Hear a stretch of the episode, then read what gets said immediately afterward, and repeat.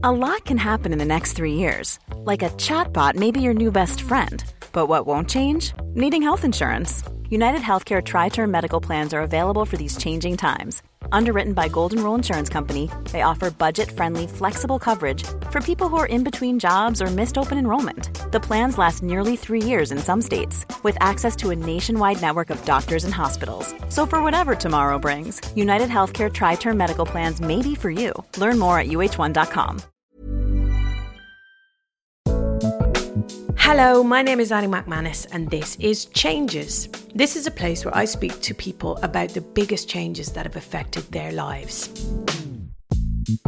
My guest on this week's episode of Changes has no arms and shortened legs. She was born in the 60s and has lived a life proving people wrong everywhere she goes. Her name is Alison Lapper. Alison was awarded an MBE for her services to art, and she paints holding the paintbrush in her mouth.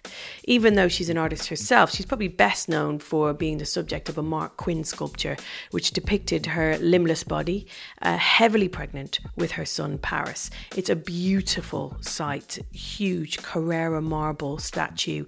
It was up in Trafalgar Square for two years and was quite the subversive neighbour for the other statues in the square. You know, your military war heroes, Lord Nelson Nelson and all that. Uh, it caused outrage, and Alison is used to causing outrage just by her very existence. She went on to have a healthy baby boy called Paris and bring him up, and they had a remarkable bond, which she will tell us all about in this conversation. Paris tragically passed away in the summer of 2019.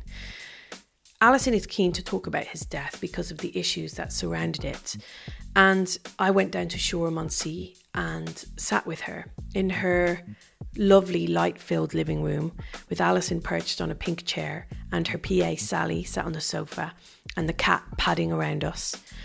As well as discussing Paris, Alison talked me through her mother's rejection of her as a baby, her childhood in care and at Chailey Heritage School, and the challenges she's faced in society as a disabled person and mother. She doesn't like the word brave, but it's hard not to think of it when you hear her talk. This conversation is filled with moments of grief and raw sadness. And Alison, after I checked, wanted them to stay in as they are real reflections of where she is at right now. Of course, this means it could be upsetting for some listeners too, so please check the show notes for content details. But right now, it gives me great pleasure to say, enter the podcast, Alison Lapper. Alison Lapper, hello and welcome to the podcast. Hello, thank you for having me. It's been lovely to get on a train and leave London and go somewhere to come to see you in, in, in a beautiful place and get a chance to like be on the beach and oh, so thank you for letting me come here. That's absolutely my pleasure. I'm glad you like it. How have you been in in COVID nineteen in a post COVID world? Yeah. Um, well, you know, my son Paris died last July, and I worked every opportunity that came my way. So I worked in mental health, um, a charity in London called Young Minds, yeah. and I just threw myself into absolutely anything and everything mm. because that obviously for me was the way I was coping with it. But then, of course, lockdown happened, and my diary suddenly got empty. Right. And that it hit me like a bullet through the head. I have to say. I realised I hadn't actually done any grieving at all, really, although I cried a lot. Mm. But when you're suddenly in a sort of solitary confinement almost, mm. then that's when it, it really hit me hard. I stopped painting. I just couldn't I couldn't function because it was just too too painful. Yeah. I really struggled with it. Um, and I suppose I was going to have to do that bit of the journey at some point. So maybe lockdown made me do it earlier than I mm. would have thought, you know. All I can say is I'm devastated and I miss him every second of every minute of every day. Mm. We had an amazing relationship, you know, because it was him and I through most of his life, and I had to fight social services and all sorts to keep him, and mm. you know people reported me that I didn't feed him properly, and you know that I sexually abused him. I mean, my doctor said to me, "Oh, if you had hands, I'd be worried." so you know, I mean, he and I we went through a lot Yeah. of crap, basically. Um, you know, being a disabled mother, single mother, just it's hard work. It's hard work anyway, as any mother would know. It just felt like the world sometimes was pushing against both of us, mm. and I think Paris felt that more keenly than even I did. I've been disabled all my life. I know what it feels like, but mm. for him, I think all the attention and that's why I did BBC Child of Our Time because I wanted to prove that I could do it. Which probably now, if you said to me now, would you do it? I'd go, no, I wouldn't. Why? Um, I think I ex- probably exposed Paris to situations that maybe he, I shouldn't have done. But when you, you know, I was 35 when I had him, and I just wanted to prove that I could look after him and, you know, be a good mum. Whereas now, I'm, you know, I'm 55, and it's like, why do I need to prove anything to anybody? But I wish I'd had that knowledge back, back then. You know. So, what did Child of Our Time uh, mean for you and your life? They filmed what the first ten years, Yeah. like Oh, well- bits of it. Yeah, bits of it up until he was 20. Well, he died just before 20, so yeah, right up until they were 20. But of course, Paris had already died before that. I suppose I was very thrilled to be asked because I was the first disabled person, if you like, that was actually on a normal, I hate that word, but a documentary about people Yeah. um, and I wasn't discriminated against because I was on that documentary. Does that make sense? I don't think I got treated any differently from any of the other parents, which was a really nice situation Yeah. to be in Yeah. because I was just part of that 25 families. And I think that was really, you know, very, it was quite, uh, what's the word, cathartic kind of, I didn't feel, oh, that's the disabled one over there and we all got to pussyfoot around her, which no one did, which was brilliant. But there was an element of you feeling like you had to show other people that you were capable. Yeah, because they were going to take him off me. Yeah. So, so, So- from the start, when you became a mom, like everything that you did feels totally against all odds. Yeah. Um, I wanted to, I want to speak to you as much as you want to talk, obviously, about sure. about Paris and, and you know the mental health problems that he suffered with. Do you mind if we go back to the to the start to No. your, to your childhood? So, you were born in 1965, am I right? Shh, yeah. I've just told you my age anyway, so yeah. what what were you told like what do you know about your mum's experiences of her pregnancy and, and birth Well, um, she denies it profusely, but you know, uh, here I am. But I bet she basically was divorced.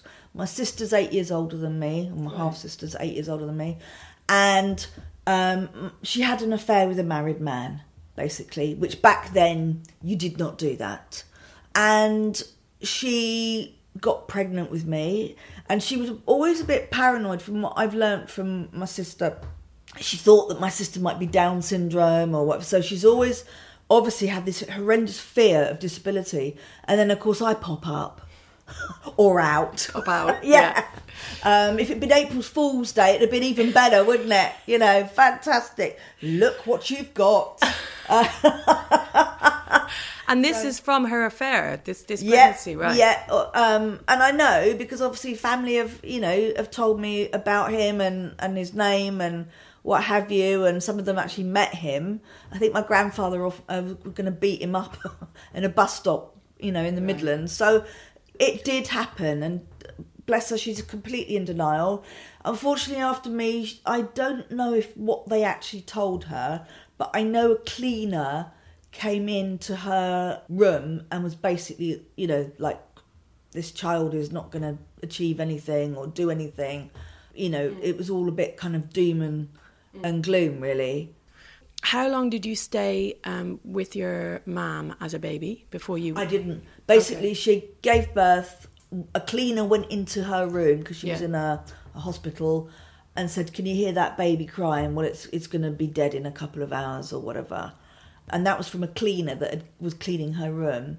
I think my mother tried to take a, an overdose. She was sectioned Wow. under the Mental Health Act, and I believe that she was told to basically forget that she'd had me and just get on with her life and pretend that I hadn't happened, which is probably why we have such a difficult relationship. Because she did try to do that, did she? Oh, she. I mean, I I didn't see her. The first time I ever clapped eyes on her, and remember, I was four, Right. and that mother daughter bond thing gone, completely gone, and you can't get it back. Doesn't matter how hard you try, you can't get it back. Um, and I didn't realise that until I was in the situation, obviously with with Paris and what have you. So there's kind of there's patterns, isn't there, in families. So, you know, I just think it's a kind of a perpetual motion of this is what happens.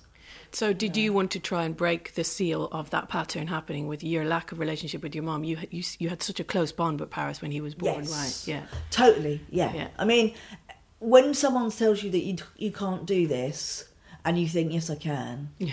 then that's what I did.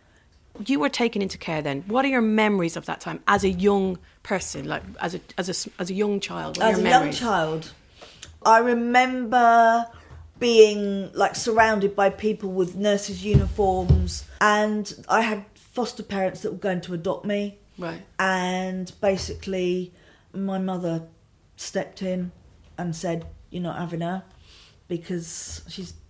I'm going to say it, I shouldn't, but I'm going to say it. Basically, she was told that, you know, she could have a house and my mobility allowance and, you know, all the all the things that go along with having hmm. a disabled. And the, the, the agreement was that I would spend 12 weeks a year in the Midlands. That's all it took. Yeah. Twelve weeks a year for her to have. Yeah. Yeah. And did you? Unfortunately, yes, I I did. I loved my sister. I used to hide behind her. I was frightened of my mum and I was a bit frightened of my stepdad. Did she have or did they have all the facilities you needed? No, no, no, no. Don't be daft. No. She, they wouldn't even put, when I learnt to dress myself, I used like normal hooks that you put on the wall to hang things up with. So I had one that went up, one went down. And they took it off the wall as soon as I'd gone, and they never put them up again. So I had to learn, I was about 12, 13, how to basically get my jeans or whatever off with a mouth stick in my mouth. You know. Just from being there. yeah. You had to Because I. I needed the loo. Yeah. I had to go. So, I mean, I became this really quiet, almost didn't exist person, and I am not quiet. Mm. I don't normally have not have anything to say for myself, but I had absolutely nothing. You know, when you're only going for twelve weeks Yeah. a year, and all the rest of my life was spent at, at Chailey. You know, I grew up with my friends, so to go into this family environment was it was a bit odd, to be honest with you.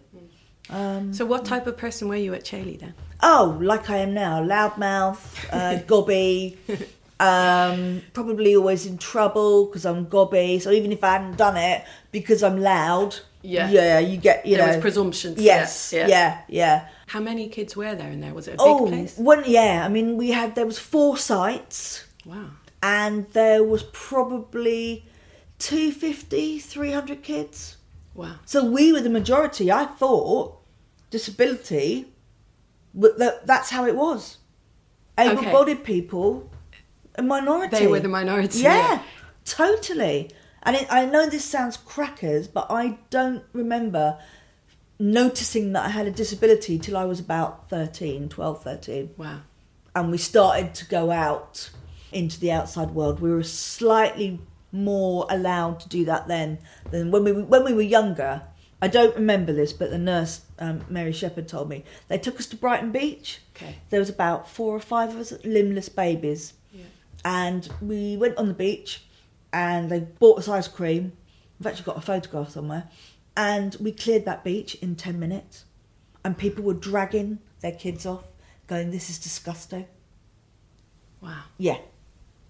And every Wednesday, because the school was private, it wasn't NHS, we had hordes of people coming around and staring at us. And it was like living in a goldfish bowl every Wednesday without fail. Because they wanted, obviously, they wanted their money Okay. to support the school. Okay, I see. Right. So part of the deal was we'll come and look about, you know, how marvellous we are Right. you know. and of course, no thought for us actually. What that's like. Yeah, Yeah. you know, to, Yeah. to to know that every week you're going to be stared at Hmm.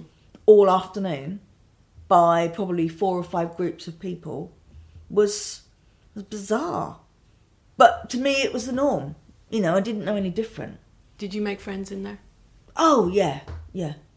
I mean, I'm still friends with with friend well Simon, who I've known since I was three, I think. Amazing. Another friend, Pete, I've known him since I was a year old. Hmm. And they used to put us in the same cot and pram because he's got no legs. Yeah. My legs are tiny, so there was room for both of us. If you see what I mean, Yeah, yeah. in the same pram.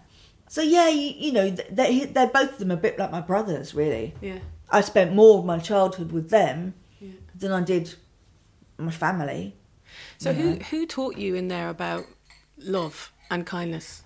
Because you clearly know about it. I think Mary Shepherd, um, definitely, she had a massive influence on me, um, and just other people that I met along the way, so to speak. And I suppose for me, I always knew in my heart of hearts, this is going to get better. I am going to grow up, and although I never thought I'd leave, I kind of did know, if you see what I mean. And how did you know? How did you have that optimism? I wish I knew because I would bottle it. it's spirit, isn't it? kind people. of yeah.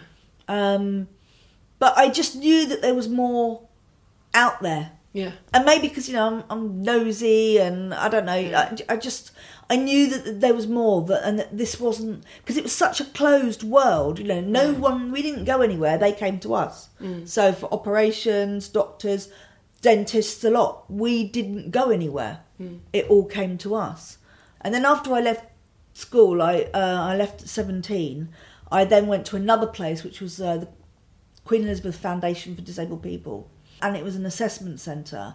And again, there it was like, right, you know, we can now put all the things that you know, as in your physicality Yeah. of being independent, together so that you can actually go and not live on my own. They never expected me to manage. So again, I was up against like people not believing mm. that I could do it. Mm. And when you're 17 and you know, you know it all and what have you, and I'm glad that I felt like that. I could have been crushed quite easily by people's attitudes towards me. Yeah. You know, you'll never live on your own. Well, I did. I went and lived in Shepherd's Bush for seven years on my own. I've Um, heard you talk about that and yeah. just, how, how terrifying it was from Oh. going from that closed environment to, to being completely exposed. Yeah, yeah. I was absolutely petrified. I'd le- I'd learnt to drive, which was obviously a really important part. So that is your big childhood change, isn't it? That that having yes, I think going from from from being in care mm. and being told when I can bath, when I can sleep, what time I get up, what I, you know, what my day is, Right. to complete and utter freedom. But it didn't feel like freedom. I was, it was scary, and actually very lonely for the first five months. Yeah. I I kept going back to see some friends near Banstead, and I remember her saying to me years later, when you used to come and visit us, even though we'd chuck you out at one o'clock in the morning, which they did, Yeah. and make me go back to London, the reason being was she said I could see that you were going to make it. I couldn't see it because I, to me, it was awful. You know, I'd been surrounded by people all my life, and now there was nobody. and also surrounded by people who looked like you, you know, Yes. like and, and suddenly you are a, a total minority Oh, in a world of yeah, that was a shock to the system. Right, yeah. Real shock to the system. So, yeah. I mean, obviously, by the time, you know, I was 14, 15, I totally realised that I was disabled and Hmm. what have you, and that, you know. But I can remember things like, you know, we, we would go to a market at weekends when I was at school, and I'd come back richer than when I went. So I just think people, oh, this is great. People just give me Well, money. people just give you money, right? Okay. yeah. great. This is good. take it all. Thank you very much. I never said no. Why would you? Why would I? Because it meant I could go and buy another couple of um, records or what have you. Do you know what I mean? It was like, Yeah. oh yeah, this is great. But when you hit your teens, oh my god, was it different? Stroppy teens. Mm. Yeah. Then, then I realised how hard it actually is to be different. Yeah. I mean, if you'd have said to me, you're going to own your own home, you're going to have a child, you're going to have a degree, an honorary doctorate, blah, blah, blah, blah, blah, Mm. I'd have gone, no, I won't. Because I although I've got the drive, because I'd never been told that I was going to be able to do that, I sometimes doubted myself, Yeah. Yeah. you know, because everybody else more or less doubted me. There were just this handful of people that obviously I'd got to know very well and that were my support unit, really, which everybody needs friends and people around them that, that do believe in them. So, what was what did driving do for you, and and and the kind of getting this car? Ah, get in my car. I nearly had to take my mother to court to get my mobility allowance back. Oh my god! oh my god! Do And you, when you're 17, it's like, oh God, really?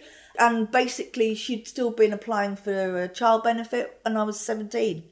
So there was a back pay of about two grand that I should have had, and they took it off me because, yeah, I was just like, thanks.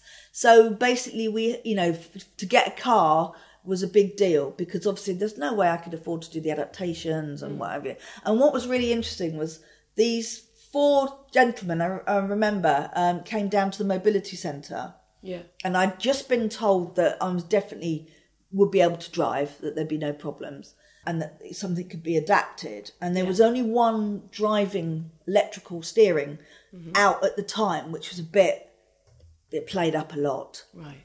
Um, so basically, these chaps, and they designed this power steering around me, which was amazing. So bespoke for your needs. Absolutely, I was their very first ever ever driver. If it hadn't have been for their invention, I probably would have got on the road, but maybe you know not as fast. And I can remember one, I don't know, busybody from somewhere said she'll never be able to drive in the dark, and I don't know why somebody had that thing in their head.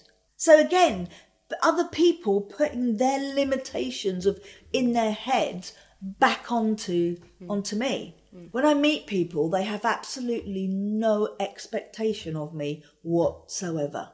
Mm. Will she even string an intelligent sentence together? And that is weird. Yeah. It's so weird Yeah.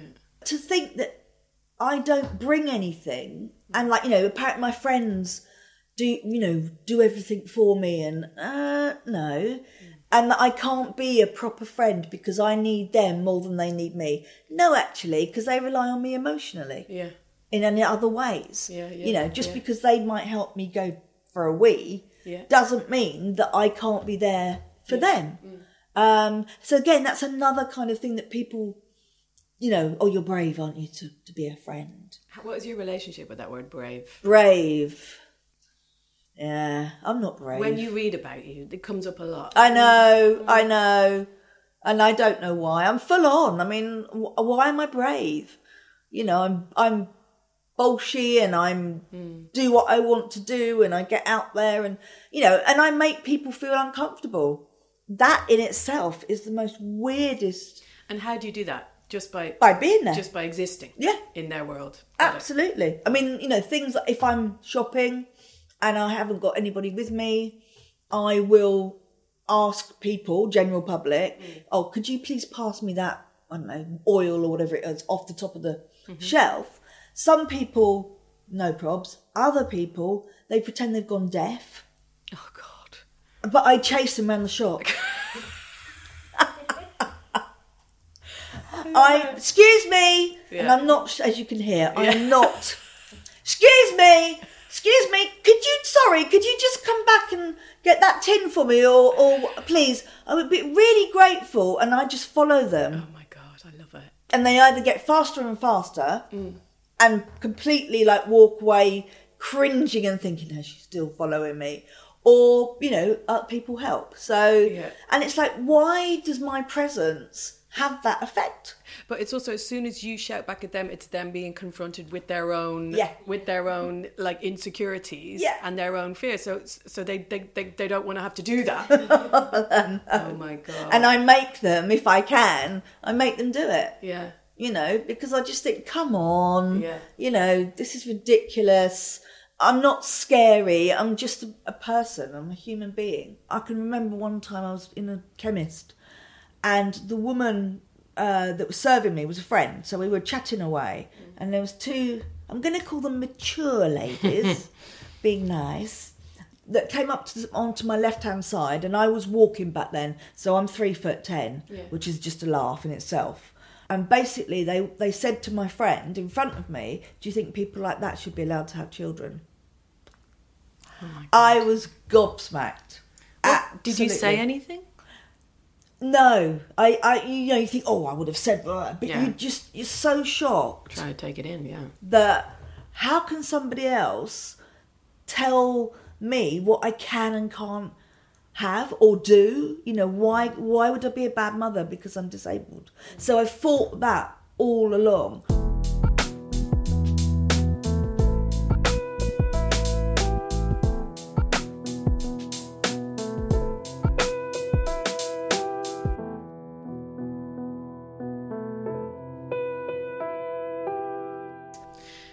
About defying expectations, did you ever dream of being a mother before you got pregnant or think Yeah. about it? Yeah? Yeah, definitely. Yeah. Yeah. Uh, Can you remember when and where you discovered you were pregnant? Um, yeah, I was seeing somebody in Gloucester. I suppose we went out for about three months or so. And then as time went on, I, I realised that he, this was not going to be like a permanent relationship, um, unfortunately. And so I decided that I was going to do it by myself. I'd done everything else. So having Paris was kind of like, I can, I can do this. It's not, you know, I know it's going to be hard, but I can do it. Unfortunately, his father's a bit of a flake. So um, that's all I really want to say about that. Again, I kind of knew that I was going to have to do this on my own. I, I'm very lucky I've got good friends. When Paris was born, how did you and he adapt to each other's needs? Um, he was amazing, and if you'd have told me, even the midwives couldn't believe it. If you'd have said to me, that child is going to learn to latch onto you by himself, learn to put his arms around your neck when you're in the swimming pool together. He used to lay on my belly, so I'd be laying in the water, and he'd be laying on my belly, and I just couldn't believe that he did that. You know, how did he know to hang on, put his arms around my neck at five months old? And he knew how to do it. Yeah. It was, it blew my mind, completely blew my mind. So every little hurdle and journey that he and I went through kind of, you know, did blow my mind. One minute Paris would be lying down there on the, on my shoulder. And then if he was hungry, he literally got himself on top of Maneuvered my himself. belly. Yeah. belly Yeah, yeah. yeah. Uh, to, to fit, I mean, he, you know, latched on by himself because obviously I couldn't hold him or, Yeah. you know, um, it, I had, couldn't guide him and say, you know, latch on. He, he had to do it. And he was amazing. Absolutely. He blew my mind. And I think it blew a lot of other people's minds as well. Because That, being a know, new mum anyway Yes. is, is this mind blowing thing when It your is. Mm-hmm. whole body takes on a whole new significance. Suddenly you are a provider, you're a nurturer, you're a vessel, all of this. Oh, yes. How did it change you, that, those kind of first few years of him being around? How did it change you and your outlook to to yourself? I, and I fell in love with him. Yeah. Um, I fell in love with him even before I had him. Being a mother is, it just gives you another perspective, if you like. And I'm sure I've made mistakes along the way and, and what have you, because at the end of the day, you know, how do you learn to be a mother? You have to do it. Right. Uh, and there isn't anybody else that can teach you because no two people bring up their children the same. So, you know, it's, it's a huge, huge learning curve, definitely. And I tried to protect him, you know, my- I think my whole thing was that, you know, I needed to protect Paris because I didn't feel that it was, the attention was wanted. And yet I'd kind of created that because obviously, you know, we did TV and Yeah. radio and I did take him out of school and obviously people have got their opinions about that too. But I felt that I needed, he needed me to be around as much as Yeah. I possibly could. so what age you was know. he when you took him out of school, when you made that decision? Oh gosh, I mean, I'm sure the first time as he was probably about five or six. Yeah. And I knew school was, was going to become a problem. And he struggled. He really struggled. In primary school, you, Yeah. you noticed that. Oh, absolutely. I mean, he had counselling and stuff. How so? I mean, how how was he struggling? What was what do you think at that time? Uh, other, I suppose, other people's opinion of his mother. Yeah. I things like you know, he, on my wheelchair, he'd sit on the side on the arm, put his arm around me and his legs across me. And the head teacher said, Paris Lapper, get off your mother's lap. You don't need to be on her lap. And I actually stopped her in mid flow went, Excuse me, I can't hold Paris's hand like all these other parents are doing with their children. Mm. Paris can't hold mine. So actually, this is the way we do it. He sits on the side of me with his arm around me and don't make a big deal about it, which of course they did. Mm. And then, of course, when he started mental health problems and issues and So when did you notice that starting? When did you notice that he was struggling with his mental health? How old was he? he was about 14 maybe i think it probably started earlier but he was very good at hiding Right. what was going on you know because all his mates used to come here because i was apparently the most chilled out mum so of course the little buggers all used to come here and uh, cause absolute havoc and they all started smoking cannabis and what have you. And i suppose the reason why i didn't call the police because they were what 14 was it wasn't just my child it was other people's. And if i called the police what was my relationship with these other parents going to be like? And mm. oh I mean, it, it was so fraught with scenarios and what should i have done? And but his friends a lot of i really liked. Some of them he'd known right from sort of four And they're a support system of sorts for him, Yeah. aren't they? Yeah. Absolutely. Yeah. You know, and as I say, there was a few of them that I just really, really liked. So mm.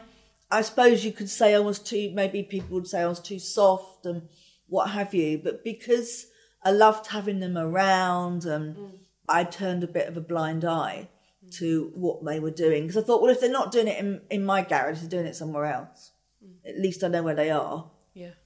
Again, should I have done it differently? I, I, I don't know. And of course, it would be my son that gets addicted. Of course, that's what threw me.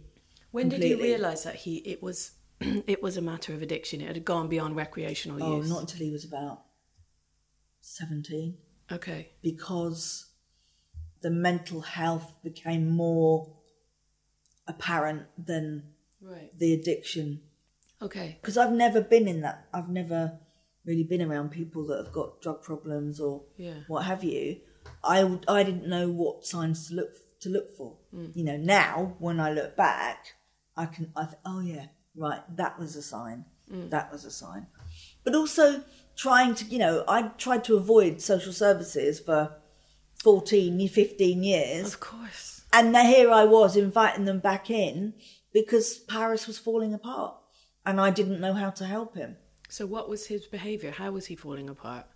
Everything. He couldn't get out of bed, uh, insecurity. You know, Paris when he was younger was like me. He was on fire. He was brave. He'd do daft things. He was funny. And I watched him shrink into this mess of uh, someone with mental health who didn't know if they were coming or going. And of course, because the drugs on the top as well, Yeah. it made it. Well, I mean, there was stage where I couldn't actually get him up out of his room anymore. He stayed in his room. He would throw up, and I'd go right. You need to get up so that I we can change the bed. He wouldn't move. So he started living in this mess, if you like. And as a parent, who, as you said, you don't have any experience of drug addiction, um, and you don't know what the tools are when it comes, you don't have the tools for, for reacting to mental health. Like, Well, I'd gone through mental health myself. Right. When he was about eight or nine, I had about two and a half years. In fact, it was after I wrote my book. And I realised I'd opened a can of worms that I couldn't put the lid back on. okay, all, all this stuff came to surface. Yeah, yeah. I think a little bit of mine probably had a, a marker on him because I wasn't taking him out. He was going out with his mates and with their parents. Yeah. Because I wasn't. I couldn't face it. Yeah. And there was also an awful lot of opinions around Paris and I. You know, from from what the word go, I had to have people in to help me with Paris right from the word go. And to begin with, I was literally employing au pairs, which is fine if you're a family unit, i.e., you've got a mother and a father and mm. brothers and sisters, because you can keep them in tow. But Yeah. when you're relying on them to help you with your child, it becomes a different story. To have another dynamic of a person in your house Yeah. that isn't your family Yeah, all the time. all the time. Yeah. People love to give you their opinions and their Mm. wonderful advice about how shit you are and what you're doing wrong as a as a mother. You're too soft with him. You're too that. You don't do this. blah. You know. So I was getting it from all Mm. angles, and I probably didn't deal with it very well because what I should have said is, "Shut your mouth." Yeah. I'm doing it this way, Yeah. and he's my son, and I'm going to spoil him, and over, you know, like, you can't over love somebody, but but do you know what I mean? And it was it's bloody hard, you know, because Mm. people are really vocal and they don't care what they say to you Mm. and how actually that might hurt, but not just me, Paris. You know, pe- Paris saw people telling me how crap I was. What did they? What did that do for Paris? Yeah. Yeah. Did he was he getting the support that you think he needed at that time No, from the welfare he services? because he bless him, he would not engage with anybody. I had to, had to ha- have him sectioned, right. How old? How old was he? when- He was seventeen. 17 yeah 17 when Right. he got sectioned Right. uh, but they couldn't wait to kick him out he wasn't in there long enough Right. Right. Oh, he'll be fine in the community. He was not fine in the community at all. So I presume when he was in in that uh, the, that care, he wasn't able to take drugs. How, how did he cope with that? Though they were drugging him with other things. So he was still yeah. Yeah. And then it's so blurred, isn't it? Mental Yeah. health and prescription drugs and and addictive drugs Yeah. that he's on. yeah, You don't know where one starts and one and he was so intelligent and clever. He used to tell the psychiatrists what medication he thought he should be on. Yeah. So he would reel off all this stuff um, and tell them the symptoms, tell them what, what it would do. I mean, and he got up their noses because it was almost like, Don't tell me how to do my job. absolutely. And you know what human beings are like. yeah. And again, I mean, I had to lie to him. And so, like, the day that he was taken into hospital, he wouldn't let go of me because he knew damn well something was going to happen. Hmm. And in the end, I had to say to him, son, I- I really, I mean, I did. I needed to go to the loo. So he had to let go of me. Hmm. And that's when he was grabbed. And it was awful. It was mm. horrific mm. to watch your child being manhandled by the police mm. and put into what looked like a prison, you know, the security boxes that they carry prisoners in. Yeah. It was that like that. Wow. I cried the whole way because I felt like I'd failed him completely. And what had happened before that to make it get to that point of, of, of, of, severity? Um, well, I'm on um, medication for pain because I'm in, I'm in pain 24 Sure. 7. I had to start hiding it and locking it away Right. because Paris obviously was when he was having a come down, he wanted something. Yeah. and my medication probably helped in that way. And he would just he would come into my my bedroom and he would just bombard me with you know, I need this now, mum, and you don't care. And, and again, I was on my own in the room with a six foot Yeah. young man Yeah. who was off his face, who was psychotic, and I got scared, Yeah. you know. Yeah. And if I'd say no to him, which I'd obviously had to because my medication wasn't for him, but he got to the point where he was nicking it.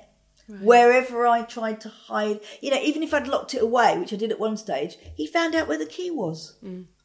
Whatever I did, he was the able bodied one, not me. Yeah. So of course he could find it Yeah. you know, and I, I have 24 hour care and they got scared because he'd be ranting and raving and keeping them awake. And I mm. mean, God, talk about who did I choose, my son or my PAs?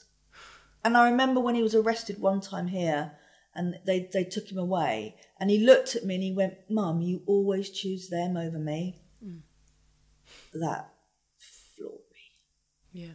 Sorry, I'm going to cry. Completely and utterly. Yeah. And he was right in some respects because they weren't going to work for me if he was in the house. Hmm.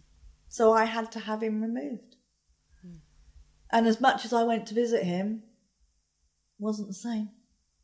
Wasn't the same. You know, when he was younger, he, he used to come and sit on the bed with me, and we'd watch uh, The Walking Dead together and stuff like that. You know, and I'd be hiding behind his shoulder because it was scary bits, and he'd be like, "Mother." And he used to call me Mudder all the time. Mudder. Yeah. he was very funny when he was good, as in not out of his face and on, on drugs. He was bloody funny. And I think a lot of the time I couldn't tell him off when he was younger because I'd laugh. he would make me laugh. And then he got to the stage where he was big enough and strong enough that if I was going to in Paris, I don't want you to, he'd pick me up and move me. Right. So who had the upper hand here? Yeah. Me or Paris? Paris. Mm. Mm. And I think he thought because I'd got PAs that they were there to clean up after him and trying to teach him actually people aren't there to clean up after you. Yeah. You know, I think he got very, very mixed messages hmm. a lot of the time. Well, mum, you get all the help.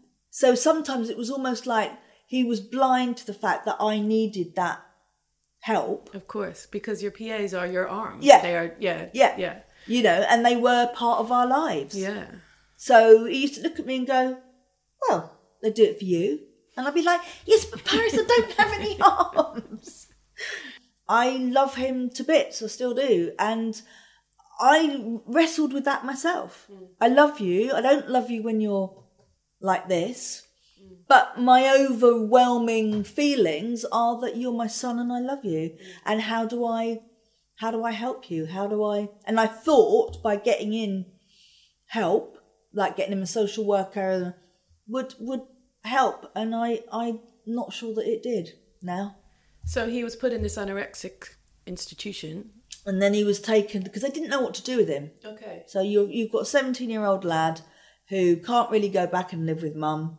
I mean, I did keep having him back because it broke my heart, Yeah. and I kept having him back. Yeah. And then I'd have to call the police again, and they'd have to take him away. Right. Uh, and it got to the stage where I realised I couldn't keep doing this, so I had to stick to "You're not coming home."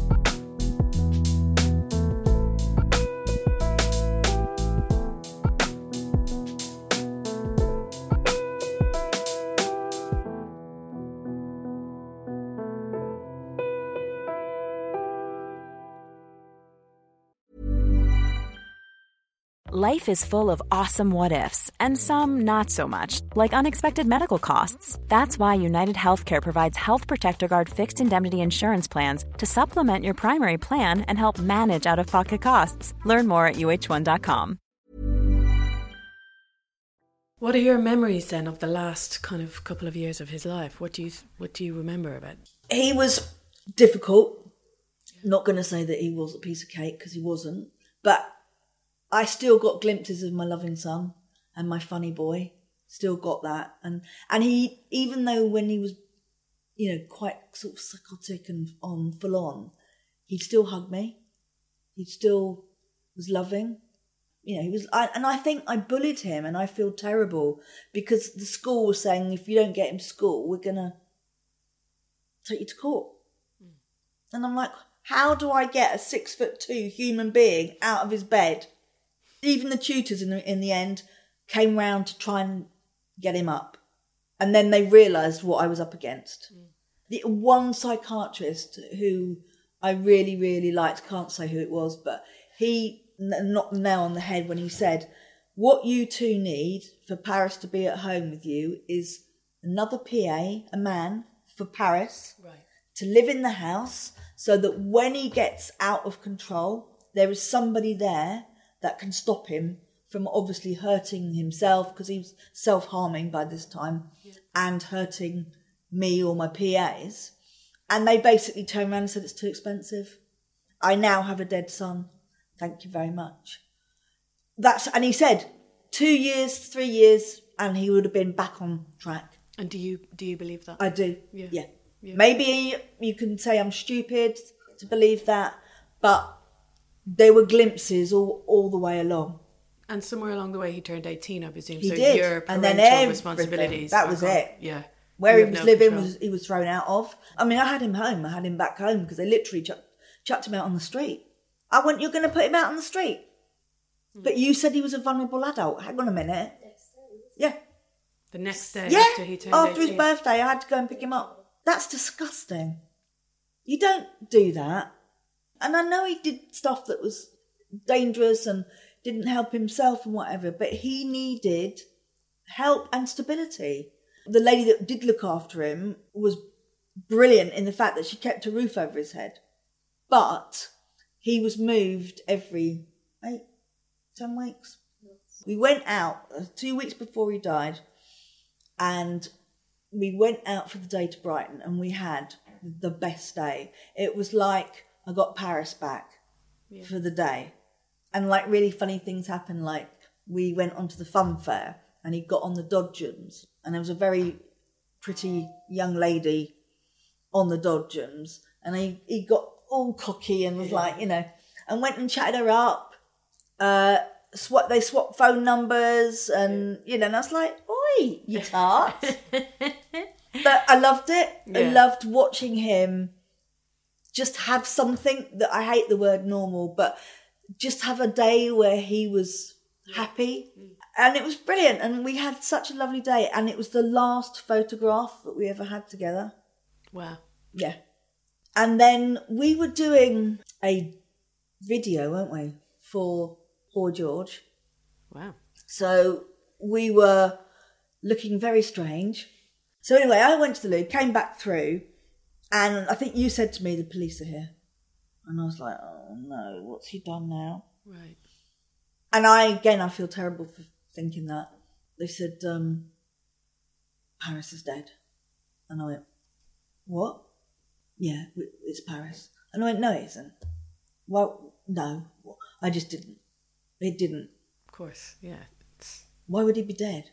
And then I said, what, he's been murdered? And they were like, we don't think so. But it's being investigated. And of course, I wasn't allowed to go and see him until they'd really, you know, said that it wasn't, he wasn't murdered, basically. Although in my eyes, the drug people that get sold in the drugs, they're the murderers, hmm. to be honest with you. I mean, I know Paris took them. But if that wasn't going on, he might still be here. And I think what breaks my heart is he was on his own and he probably lay there for three days. Nobody knew. where was he? He was in another little hotel that they put young people in that they can't cope with. But there was no care, as in, you know, you're not, he wasn't assigned anybody to look out for him or So he was on his own. yeah, and they didn't tell them, which again, because of he was eighteen, or he was nineteen, at the time, that his privacy was more important than actually telling these people that he had a drug problem. So they said to me, we would have looked out for him a bit more if we'd have known.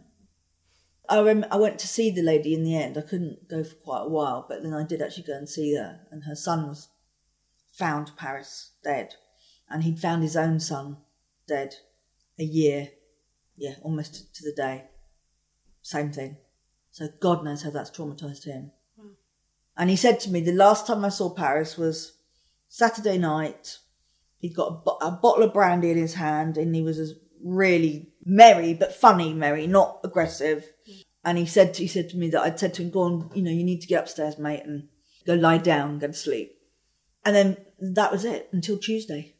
And I'd text him to say, sorry, can't pick you up today, darling. I'm not feeling that fantastic. I'll get you tomorrow. And of course, I didn't hear from him. And I didn't think it was strange until after I'd realised that he was laying there dead. What are you most angry about in retrospect about how Paris tr- was treated and the support he got or didn't get? All of it, Yeah. to be honest. I mean, I haven't shouted at anybody, which is amazing, I It's think. miraculous. and his inquest is in December. It's really difficult because it's not about blaming anybody. And I really am, I mean, Sally keeps saying to me, you can't blame people. It's about why did he die? Well, he died because he didn't have what he needed. Was neglected, in my eyes. Mm-hmm.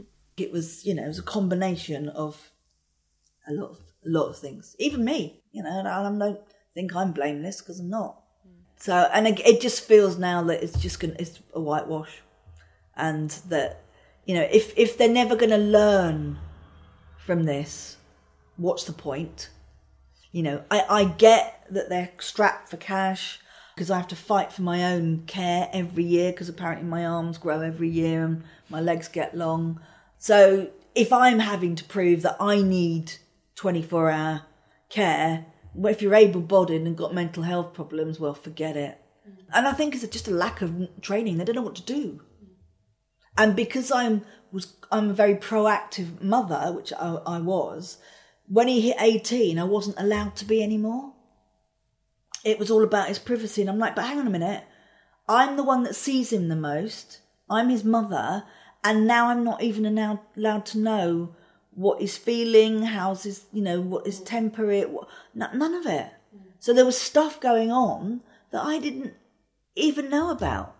I've met other people who have really, you know, struggled with mental health.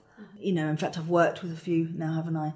And it's been great because they've given me the opportunities to have like group exhibitions. Brilliant. And when I started to paint for the exhibitions, because I realised I didn't have enough, all these really angry faces. It was me, obviously, shouting, It was screaming. your way of shouting. Yeah, yeah. But the other freaky thing that happened was Paris kept coming out. Yeah. I've never painted Paris ever because I always said I can't do your ju- you justice. You're beautiful, and I can't do you justice. And now he just keeps coming out. It's really. So you finish a painting and there he is. yes. And I actually said, didn't I, to you? I said, "Who- who- "Who's that?" And she was Paris, you nutter. And I'm like, "Does it look like Paris?" Like, yes. Yeah. That's where my my anger is, I suppose, is in my paintings.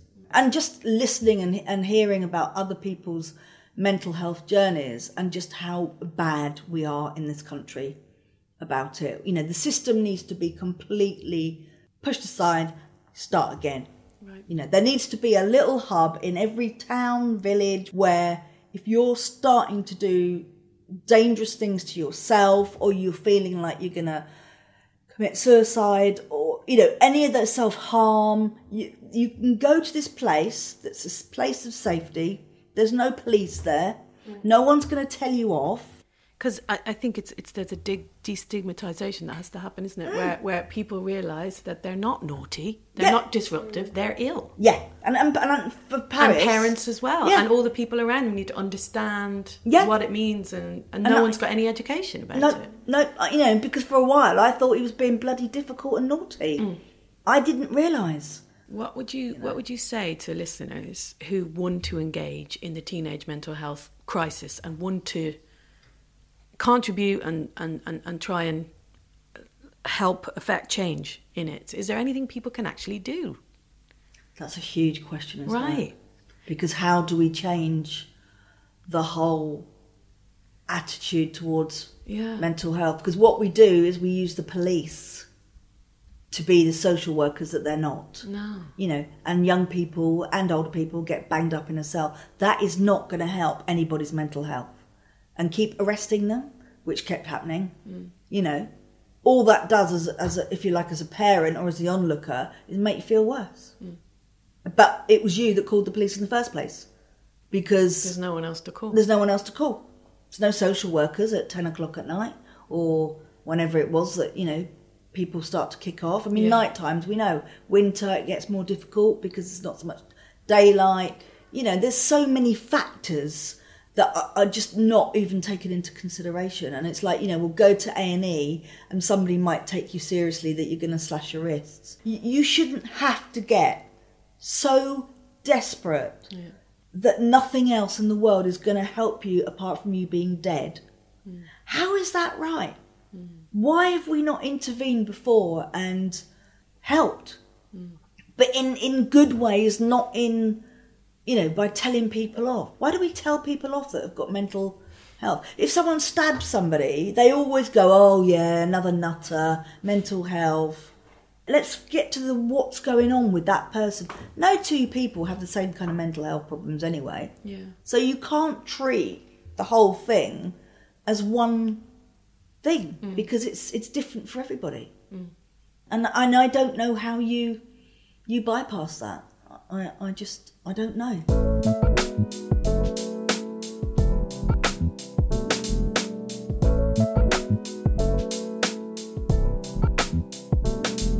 Final question that we always ask people in this conversation is what change would you most like to make, either to you for your life or looking outside your life to the world around you? Mm. Is there anything that you're still really wanting to see change? Well, I hate to bang on about mental health, bang but I think that's probably I would love to see people being cared for properly, looked after. Because yeah. even as a disabled person, my worth to society isn't really looked upon as very important. Mm. You know, we we drain society of money, and you know, I mean, I work. Get give me a break. Do you know what I mean? I pay tax, get stuffed. But I'm, you know, what I said in the beginning. Nobody looks at you or treats you like you are a valuable member of yeah. society, and that's with mental health, and also, I think, with drugs and all those things mixed up together, it's almost like you're not looked upon as somebody who's worth investing in. We should be embracing people. I know it's hard. I never said it was easy. Not stigmatizing people and people are cruel. And I know that just by living with this. Yeah, I just I wish we could just all sounds so sissy, doesn't it? But get together and value each other more and again, I think you know, like people bringing in people like myself that you know has experienced right. losing a child, and we now have a wealth of knowledge. Yeah. How can we now use that to help somebody else? Tell me something. Last question. What are you hopeful for? That my wedding happens. Congratulations on your engagement. Thank you. Uh, next year, the uh, 2nd of October see what happens with C19, whether we actually get to go up the aisle or not. It's such a difficult because I I'm so ripped and, and torn about Paris, but I'm still here. Yeah. Unfortunately, because believe me, when he first died, I really was thinking that I want to go with you. Yeah. And the thing that stopped me was was Si, because how could I? Yeah. Leave him. Yeah. Because I know he would feel like I feel. Yeah about Paris. My one wish can I just have another half a day with him? Mm. Just a hug. What would you say to him? Oh, God, I love you. I'm sorry if I was a rubbish mum, if I didn't understand you properly. I don't know. Just keep telling him how much I love him and I miss him. I miss him so much. Sorry. God, don't be. Don't be sorry. I mean, people expect you to get over it, and I'll never get over it. That hole, my Paris hole, is massive. I can't fill it. Not even if I buy a puppy. It's not going to help. so, it's kind of learning how to live with the hole, isn't it? Yeah, yeah. And you, you know, life is is. I look at life in a very different perspective now. It's it's it's it's precious. Yeah. Obviously, it's not my time to go. I've still got lots to do, lots to say, lots to live for. Yeah, I mean, Si obviously yeah. is wonderful. We call him the amazing Si because he, he, he, really, he really is. He's yeah. my soulmate. Yeah. Finally met somebody yeah. who he gets me. Yeah. And I get him. Yeah. Completely. Alison Lapper, I wish you all the joy that this world can bring you. Thank and you. I'm really grateful for talking to me today. I would love to sit and talk to you for the whole afternoon, Let's but I have it. to get a train back to pick up my kids from school. Ah. but I love talking to you. Thank you. Oh, thank you. Thank you for listening. Absolute pleasure. I'm so thankful to Alison for allowing me into her home to hear her story I've never encountered anyone like Alison, and I don't just mean physically, I mean her strength of will. There's something so vivid and alive about her spirit, so kind of shining.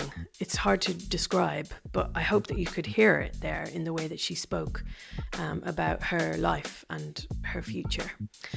If you have been affected by the, any of the issues raised in this episode, you can always call the Samaritans. They can be reached on 116 123 and also check the show notes for details outside the UK and Ireland.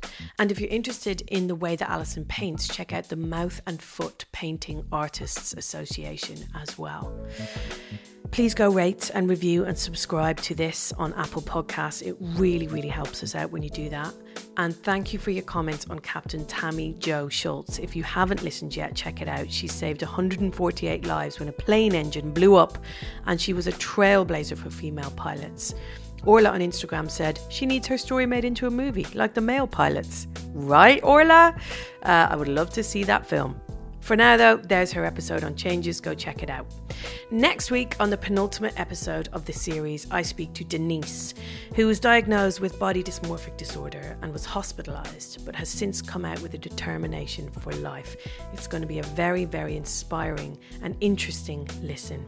This episode was produced by Louise Mason with support from Abby Hollick for Rethink Audio. Thank you. Until next time.